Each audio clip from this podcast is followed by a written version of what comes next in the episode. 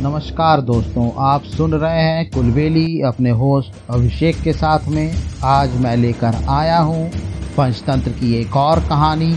आइए शुरू करते हैं कहानी आपके होस्ट अभिषेक के साथ में। चालाक, लोमड़ी और मूर्ख कौवा।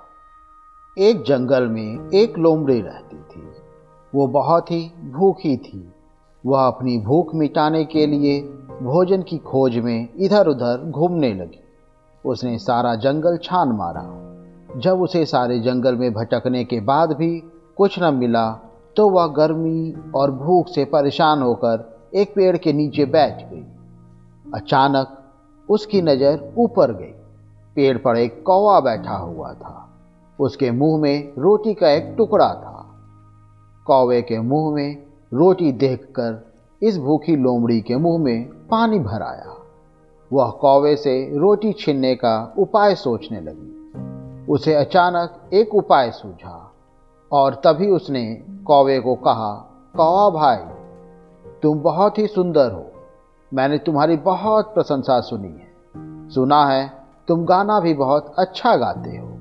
तुम्हारी सुरीली मधुर आवाज़ के सभी दीवाने हैं।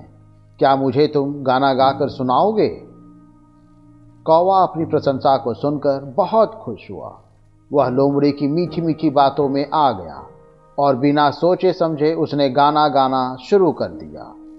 उसने जैसे ही अपना मुँह खोला, रोटी का टुकड़ा नीचे गिर गया। भूखी लोमड़ी ने झट से वह टुकड़ा उठाया और वहाँ से भाग गई। यह देख कौवा अपनी मूर्खता पर पछताने लगा। लेकिन अब पछताने से क्या होना था? चालाक लोमड़ी ने मूर्ख कौवे की मूर्खता का लाभ उठाया और अपना फ़ायदा किया।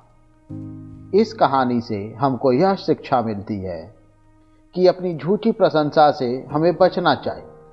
कई बार हमें कई ऐसे लोग मिलते हैं जो अपना काम निकालने के लिए हमारी झूठी तारीफ़ करते हैं और अपना काम निकालते हैं। काम निकल जाने के बाद फिर हमें पूछते भी नहीं। दोस्तों, मुझे उम्मीद है आज की कहानी आपको ज़रूर पसंद आई होगी और रोचक कहानी सुनने के लिए हमें लाइक सब्सक्राइब और कमेंट करते रहिए। तब तक के लिए अपने होस्ट अभिषेक को आज्ञा दें। नमस्कार।